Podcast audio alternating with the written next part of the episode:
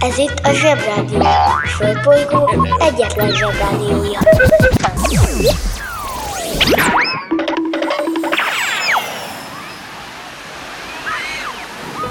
Kedves zsebik, nekünk is szükségünk van egy kis pihenésre, az okos telefont pedig fel kellett dugni a töltőre. Úgyhogy egy kis időre elmegyünk mi is szabadságra. De nem sokára jövünk vissza, és veletek leszünk újra minden reggel. Addig is hallgassátok a Zsebrádió legjobb pillanatait. Sziasztok!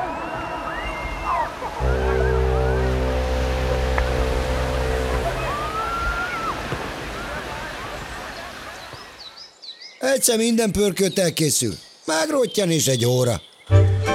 Kemping Rádió. Ország szerte. Ünnepel? Mit ünnepel? Hogy ünnepel?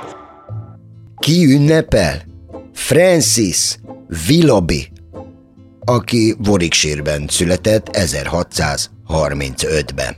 Ő egy angol ornitológus és ichtiológus volt, vagy ichtiológus. A franc tudja. Kezdjük azzal, hogy az ornitológus az madarakkal foglalkozik, az a ich, ich, ichtiológus, ichtiológus, én komolyan nem tudom, mindegy, az a lényeg, ez meg halakkal, nem tudom, miért van ilyen hülye neve. Minden esetre tudománynak tudomány. Egyszerűen nem fér a fejembe, hogyha valaki madarakkal és halakkal foglalkozik, és ilyen nagyon foxnis neve is van, hogy teológus, akkor hogy jut eszébe megírni a Játékok könyve című könyvet? De ez a Francis, ez megtette. A 17. században ő írta a legfontosabb és legjelentősebb könyvet a játékokról, és itt ez a halbiológus vagy halológus elsőnek írta le a futball nevű játékot. Idézem, a gól és a kapu egy bekerített rész a pálya mindkét végén, melynek bevételét gólnak hívják, taktika, a legjobb játékosok között néhányat a védekezésre is rá kell állítani, pontszerzés, az nyer pontot, aki először berúgja a labdát, a csapatok kiválasztása, a játékosokat erejük és futó gyorsaságuk szerint egyenlő arányban kétfelé kell osztani. Így írta le a, a focit. Ő volt a labdarúgás első szabályának leírója. A játékosok gyakran eltörik egymás sípcsontját, amikor egyszerre rúgnak bele a labdába, ezért van egy olyan szabály, hogy nem rúghatnak a labdánál magasabbra. Az ő labdáról szóló leírása is elég beszédes. Egy erős hólyagot fel kell fújni és megkötni a nyakát olyan gyorsan, amilyen gyorsan csak lehet. Ezt birka bőrbe kell tenni, és utána gyorsan összevarni. Azt is hozzáteszi, minél keményebb a labda, annál jobban repül, emellett gyakran tegyünk a labdába higanyt, hogy az el ne, hogy az hogy nem maradjon egy helyben. Uh, így írt el a 17. században, az a 400 évvel ezelőtt a focit. Én tudom, hogy ma már nem tesznek higanyt a labdába, legalábbis úgy tudom, egyrészt azért, mert higany életveszélyesen mérgező, másrészt e, régen ugye ez a hólyag, ez egy húgyhólyag. Ezt fújták föl, igen, amiben a tehénpisi összegyűlik, de még belül a tehénben. És az volt a labda. Szerintem ma, ma is húgyhólyag bogyóval játszanák a focit, akkor kevésbé lenne népszerű ez a sport, nem?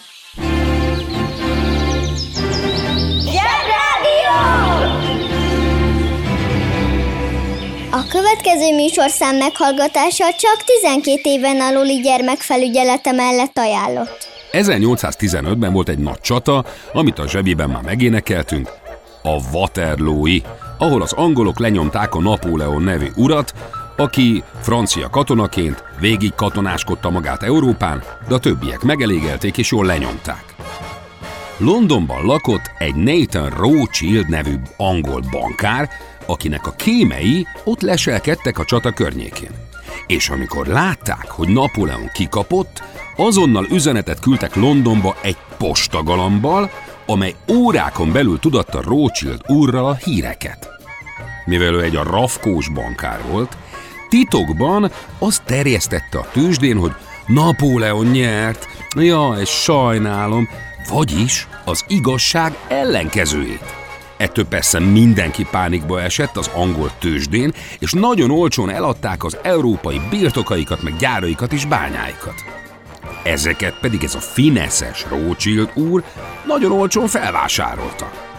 És amikor az angol postahajó napokkal a csata után Londonba ért, és a többiek megtudták, hogy pont az ellenkezője történt, addigra már ez a Rothschild bankár egy vagyont keresett, mert előbb tudta az igazságot a posta galambjai miatt, mint a többi szerencsétlen.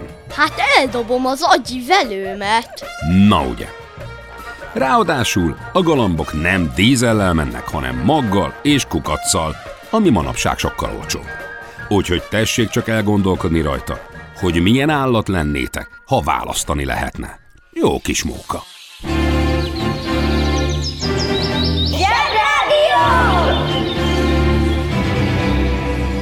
Jó fej ez a Batman. Csak kár, hogy kívül hordja az alsógatyáját. A banja, maharadja, halandja? Fura felnőttek, még furább mondásai. Nomen est omen. Ez egy latin mondás, aminek gyakori téves fordítása a név kötelez, mely valójában a nemesség kötelez mondás variációja, és csupán formai hasonlósága miatt terjedt el a köznyelvben tévesen, a nomen est omen magyar fordításaként is. Valójában azt jelenti, hogy az ember neve általában beszédes, árulkodó jel, amely elárulja a név viselőjének jellemző tulajdonságát, sorsát. Negatív tulajdonság esetén a név jelentése intő, figyelmeztető előjel mások számára. Vigyázz vele, a neve is mutatja, hogy milyen ő maga. Ilyen például a Hajas László, aki fodrász, vagy a Halász Judit, aki viszont nem halász, vagy a Rontó Ralf, akit talán nem is kell bemutatnunk. Ha hallottál olyan fura mondást, amiről nem tudod, mit jelent, küld el nekünk, és mi elmondjuk neked. 2012. január 13-án a Tirrén tengeren futott zátonyra egy Costa Concordia nevű hajó. Egyből két dolgot is érdemes megmagyaráznom. Igazából nincs olyan tenger, hogy Tirrén tenger.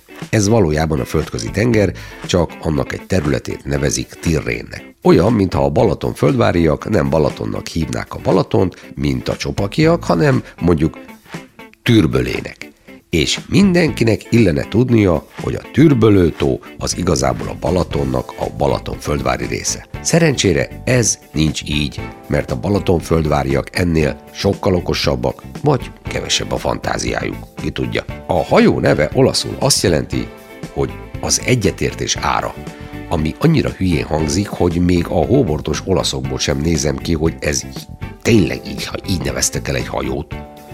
Spanyolul már egy picit jobb a helyzet, mert hogy egyetértés partként hangzik ugyanez, de hát, eh, hogy mondjam, ezt sem szeretném fölírni egy hajó oldalára. Már ha vennék hajót. Ez a hajó elnevezés egy igen érdekes dolog egyébként. Egyrészt marha nehéz jó nevet találni egy hajónak, mert egyedi névet törekednek a hajóikat elkeresztelő hajótulajdonosok.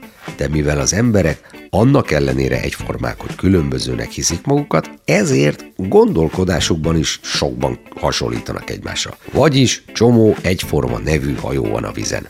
Másrészt vannak azok, akik romantikusan állnak a kérdéshez, és vagy az anyukájuk, vagy a feleségük, esetleg a gyerekkori szerelmük után nevezik el a hajójukat. És mivel Zongának senkit nem hívnak, ezért a hajók Júlia, Erzsébet, Zsófia, Kinga, Csenge és hasonló neveket kapnak, aminek megint csak az a vége, hogy csomó egyforma nevű hajó ring a vizen. A harmadik csoport azon keresztelők csoportja, akik azt gondolják, hogy viccesek. Ezért olyan neveket adnak a hajóknak, mint a Balatomba, vagy Részegtengerész, esetleg Moby Dick, szigorúan két kával és szigorúan maximum tíz lábas hajóra felírva. Ha egyszer veszek egy hajót, annak az lesz a neve, hogy elnézett vezér. Ez már rég kitaláltam. Úgy hangzik, mintha valami nagyon komoly történet húzódna meg a név mögött, pedig csak egy elfuserált, de szórakoztató sakjátszma emlékét idézi. Nekem. És mivel az én hajóm, engem kell, hogy emlékeztessen bármire, más nem számít. Mindezt azért mondtam el, hogy a kikötőkben nézzetek körül, és olvassátok végig a hajók neveit. mert imit amúgy akad egy-két guruló gyöngyszem. Az interneten minden is kapható. Vásároljon atomtenger alatt járót! Az atomtenger alatt járó nagyszerű szórakozás, akár baráti összejöveteleken is. A műsorszám Atomtenger alatt járó megjelenítést tartalmazott.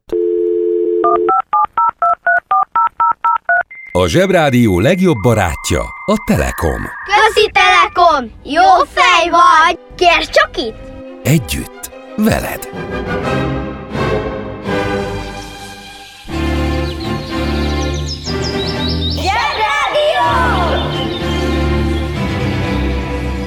Ha választhatnál, hogyan mondanád, dalabájzenér vagy fülemüle?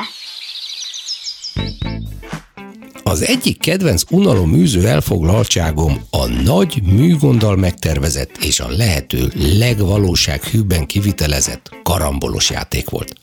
Ez úgy nézett ki, hogy fogtam két-három a készletemben a legviharvertebb állapotban lévő matchboxot, tanulásra egyáltalán nem inspiráló tankönyveimből, vonalzóimból, meg egyebekből építettem egy rámpát, és 10-20 alkalommal elpróbáltam, hogy hol és hogyan fognak ütközni az autók. Ja, mert hogy a Matchbox az egy autó, de ma ezt majd az okostelefon elmondja. Na szóval, miután megvolt a tökéletes időzítés, telenyomtam az autókat valami gyúlékony anyaggal, az ütközés pontján begyújtattam egy pöty valamit, aztán hagytam, hogy elszabaduljon a pokol. Az autók a kellő pillanatban és a kellő helyen összeütköztek, és a baleset helyszíne lángba borult. Lényegében feltaláltam a BNG Drive-ot, csak nem tudtam róla, bár az is igaz, hogy akkoriban, amikor én ezt játszottam, akkor még csak a názának volt számítógépe. Na de mindegy. A gondos kivitelezésnek köszönhetően egy autót két-három alkalommal is fel lehetett használni, míg végleg kiégett. Ennek a kiváló játéknak az vetett véget, hogy egyszer akkora tüzet csináltam az íróasztalomon, hogy az íróasztalon kívül meggyulladt még a szekrény, hát és a szőnyeg is. Uh-huh. Mindig is csodás lélek jelenlétem volt, úgyhogy pánik helyett egy pléddel eloltottam a lakástüzet, amitől viszont a pléd éget ki. Nagyon szerettem volna letagadni az egészet, de egyrészt az égés nyomokkal az a legnagyobb baj, hogy látszanak. Másrészt meg egyedül voltam otthon, így nem tudtam az öcsémre kenni az egészet. A feltáró jellegű, töredelmes vallomásom és az őszinte megbánást tükröző ábrázatom jelentős mértékben volt képes enyhíteni a szülői szigort. Meg gondolom, örültek is neki, hogy túléltem. Bár én mindezt otthon csináltam, de azt javaslom, hogy ti ne próbáljátok ki otthon. Mert a lakástűz nagyon költséges, unaloműző szórakozás. A bennem lakozó ingatlanos, kárszakértő és piaci elemző mind azt mondja, hogy ennek a mókának az árérték aránya kifejezetten kedvezőtlen.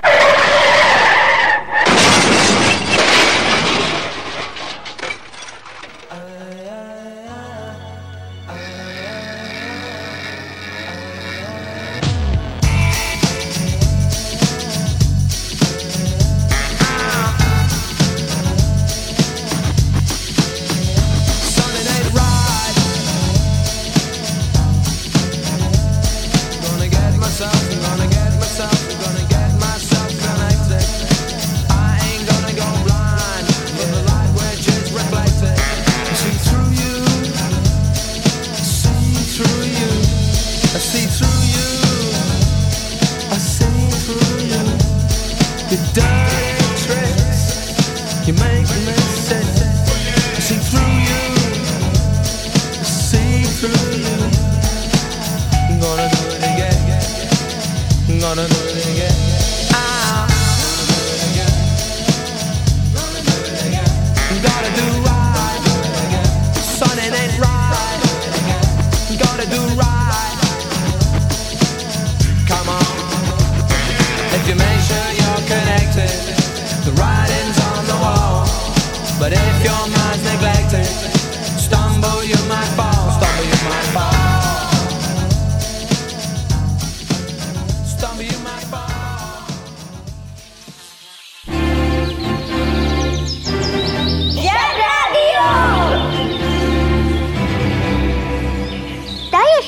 Dimenzió. Ha szól, a zsebrádió. Képzeljétek el, hogy 2600 évvel ezelőtt főveztek egy lepedőt, mert a régi görögök abba jártak, és kiálltok a többi régi görögök elé, és azt mondjátok, figyelem, Atlantis elsüllyedt Amerika partjai mellett. Uh-huh. Na, ha így lenne, a hallgatóság többi tagja, a többet csend után persze, valószínűleg megkérdezné, hogy mi süllyedt és hol. Ugyanis se Atlantisról, se Amerikáról nem tudtak szegény régi görögök, Atlantis ugye már elsüllyedt, Amerikát meg még nem találtuk meg. Szóval óvatosan kell keresgélni az ilyen birodalmakat, mert gyakran előfordulhat, hogy hülyét csinálunk magunkból. A másik probléma az, ezekkel a bizonyos elveszett, nem létező kitalált csodálatos szigetekkel, hogy mindig úgy képzeljük el, hogy ott mi emberiség, senki, egy lélek se járt, egy tök külön emberiség lakik ott, akik persze mindig marha boldogok, meg gazdagok, meg minden, de a mi képzeletünkben mindig úgy jelennek meg, mint akik pont ott tartanak, ahol mi. Még a divat is ugyanaz. Kivéve persze a támadó marslakókat, akik mesztelenülnek, és nagy marha nagy fejük van, és három ujjuk, de ezt mindenki tudja. Maradjunk annyiban, hogy miután Atlantis a jómódú ország, a csodasziget, kizárólag a földközi tenger környéki népeknél jelent meg, mint történet, ezért valószínűleg valahol ott volt. Ezért valószínűleg egy olyan helyet keresünk, ami képes volt egyik napra a másikra eltűnni, mint például egy vulkánként felrobbanó sziget. Vagy sziget, ami eredetileg egy vulkán. Mit ad Isten? Pont a földközi tenger kellős közepén van egy ilyen hely, Santorininek hívják, és jól látszik minden extra nélkül se drón, se röpcsi, se űrhajó. Hogy ez régen egy egész sziget volt, most már meg csak egy kis részsziget. Mert volt itt egy nagy vulkán, ami jól láthatóan egyszer csak fölrobbant. Én nem akarom azt mondani, hogy ez volt Atlantis, hm, hm, de azért ez több, mint gyanús. Tanulság. Mindig vannak helyek, amiről az emberek csodálatos dolgokat állítanak, mert még nem jártak ott. Aztán amikor oda megyünk, akkor kiderül, hogy direkt csak úgy fotózták le, hogy jól nézzen ki, nem is akkora, és az ablakok egy sertéstelepre néznek, vagy egy szép nagy kohóra. Ez főleg akkor érdekes, ha az ember Airbnb-be foglal a szállást. Erre nyaralás előtt mindenképpen hívjátok fel a szüleitek figyelmét, mert a nyaralás a seggesről, a pizzáról, meg a rákelésről szól. Nem a kilátásról. Főzike só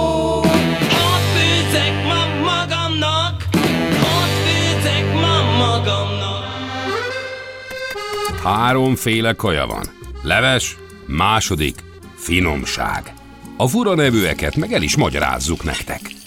Mi lesz ma a kaja? Szafaládé, Szafaládé! Ez egy második. Pontosan úgy néz ki, mint egy virsli, és olyan íze is van, mint egy virslinek, és még a színe is olyan. De ez egy olyan tévészemélyiség virsli, ami egymagában megnyerte az Exatlont és a Survivor-t is. Ja, akkor nem kérek.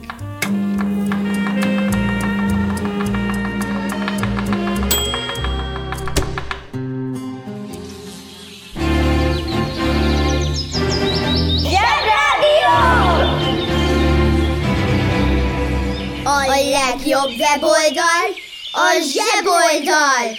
zseboldal.hu Szörnyű lenne a világ, ha bizonyos dolgokról nem eshetne szó. Csak titokban. Csak suttyomban lehetne róluk társalogni, miközben fontos tudás és tanulhatnánk belőle.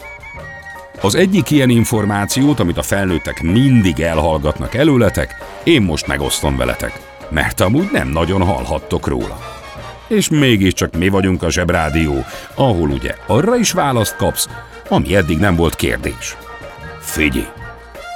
Ha a széndiokszidot, a hidrogént és a metánt megfelelő arányban keverik, akkor abból egy pompás, de igen zavarba ejtő anyag keretkezik, de ha mindezt a saját beleidben kevered össze, akkor egy olyan anyag jön létre, amelyet hétköznapi kifejezéssel a puki szóval illetünk. Bizony, ne csináljunk úgy, mintha ez nem lenne, csak semmi pironkodás, kedves szülők. Kedves anyukák a volánnál ne akadjanak ki. Egyrészt ez az a pont, ahol kiderül, hogy melyik szülő volt gyerek, és melyik született eleve felnőttnek. Másrészt még az is kiderülhet, és most lerántom a leplet, megrázó lesz, A lányok is csinálnak ilyet. Fú, ez nagyon gáz. Bizony. Tudom, hogy ez ellene megy minden hagyománynak és társadalmi berendezkedésnek, borzasztó ilyen hírt kapni, de ne a futárt púzzátok, illetve lőjétek le érte. Az interneten minden is kapható. Vásároljon szúnyogot!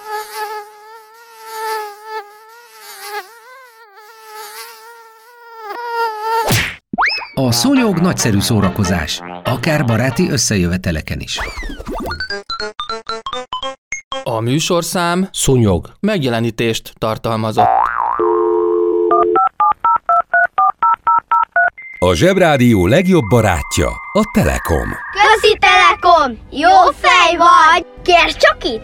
Együtt, veled.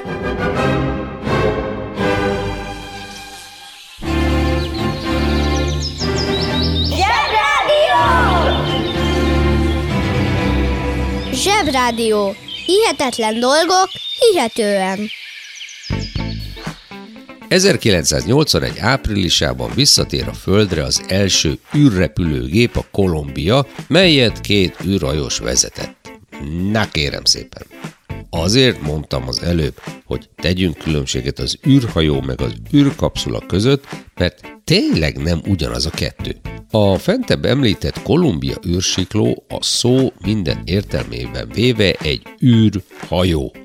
Azért nevezzük így, mert az űrhajó egy olyan egység, amiben minden eszköz, felszerelés, kiegészítő megtalálható, ami az űrben létezéshez szükséges.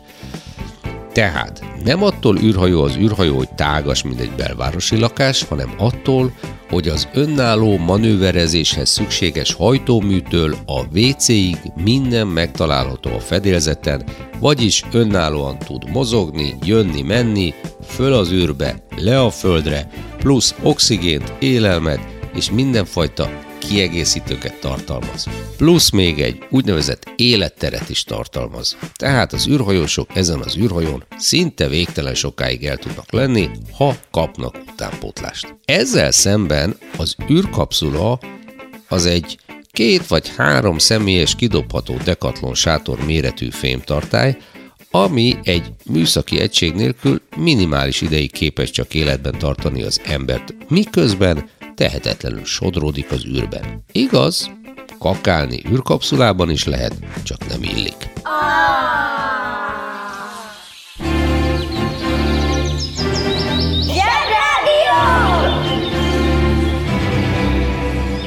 Ne felejtjétek, csak egyszer kell leírni, de azt gyönyörűen. Egészen megdöbbentő, de pontosan ugyanazon a napon történt mind a két rendkívül fontos eset. Egy alatvaló el akart tenni lábalól egy császárt, akivel később kiegyezünk, hogy oké, okay, legyen a császárunk, de csak otthon a négy fal között. Oké, okay, bonyolult mondom máshogy, de nagy figyi. Nagyon régen mi voltunk Magyarország. Aztán meg már nem. Aztán 150 évig voltunk Oszmán birodalom, a törökök voltak a főnökeink. Aztán Habsburg birodalom, akkor egy igen fura bajuszú császár úr volt a főnökünk. Na, ezt a császárt első Ferenc Józsefet próbálta meg eltenni lábalól, Libényi János merénylő. De szerencsére nem sikerült. Micsoda mák? Ez a Libényi úr, aki hol katona, hol szabó legény volt, többek között azért akarta eltenni lábalól a császár, mert úgy tudta, hogy a hugát elcsábította ez a Ferenc József, amikor még csak fiatal császárka volt mert a huga csárdást táncolt a császárocskának egy Práter nevű vursliban. Szóbeszéd ide vagy oda, a kis császár fiú kiemelte a kis hölgyet a tánckarból, és tanítatta. Hm, hm. Pff. A fedődött merénylő, amikor támadott, úgy izgult, hogy egy életlen késsel a császár helyett a kabát gallériát szúrta le, akinek ettől semmi különös baja nem lett. Ami azért nagy mázli, mert 14 évvel később mi, magyarok így tudtunk kiegyezni ezzel az első Ferenc Józseffel, hogy mi már nem vagyunk osztrák császárság, hanem magyar királyság vagyunk újra. Ha szegény Ferenc József nem élt volna a merénylet miatt, akkor ki a fenével egyeztünk volna ki? Vagy ki egyezett volna ki velünk? Ilyen szurkálós pasikkal. Képzeljétek el, ha ez a libényi nem ilyen béna, most osztrákoknak kéne lennünk. Hú, úgy hívnánk a legfontosabb folyókat, hogy Donau, állandóan kartofelt kéne enni, és nem iskolába mennétek, hanem sűlébe, és lehet, hogy énekből kötelező lenne a jódli.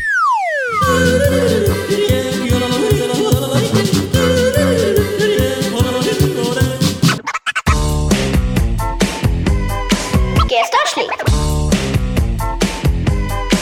Kérsz tasni?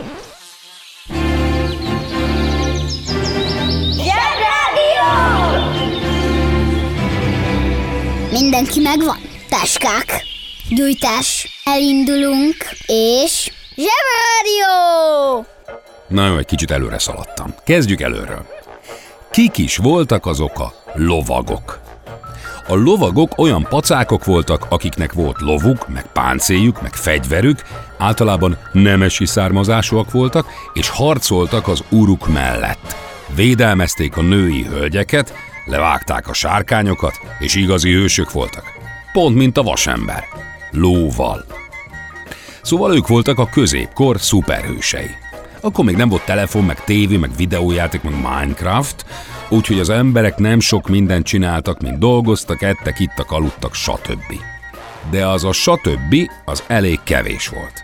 És az van, hogy az a bizonyos stb. rész az ember életében, ami igazán szórakoztató.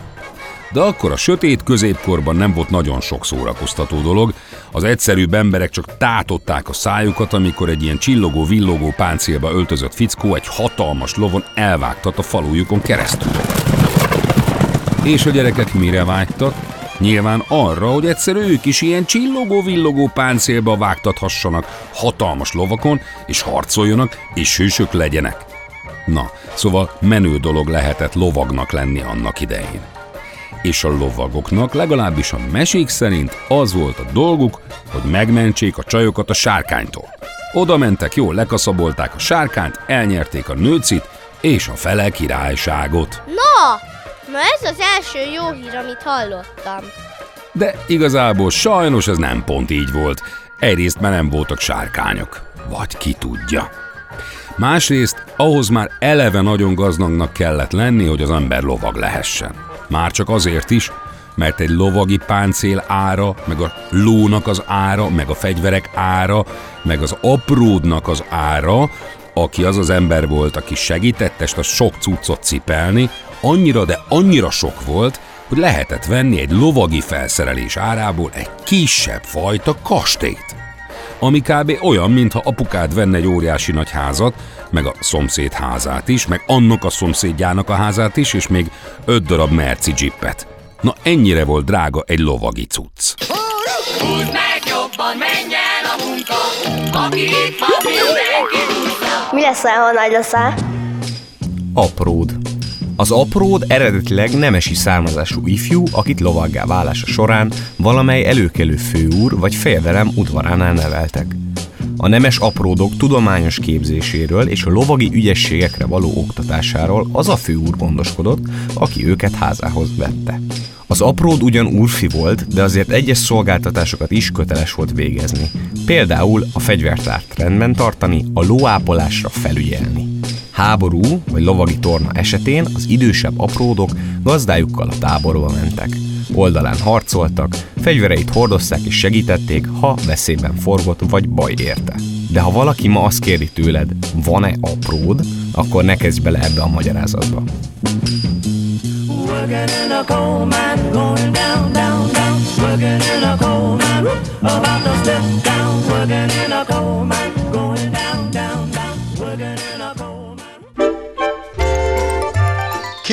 Kemping Rádió. Jó tüzet!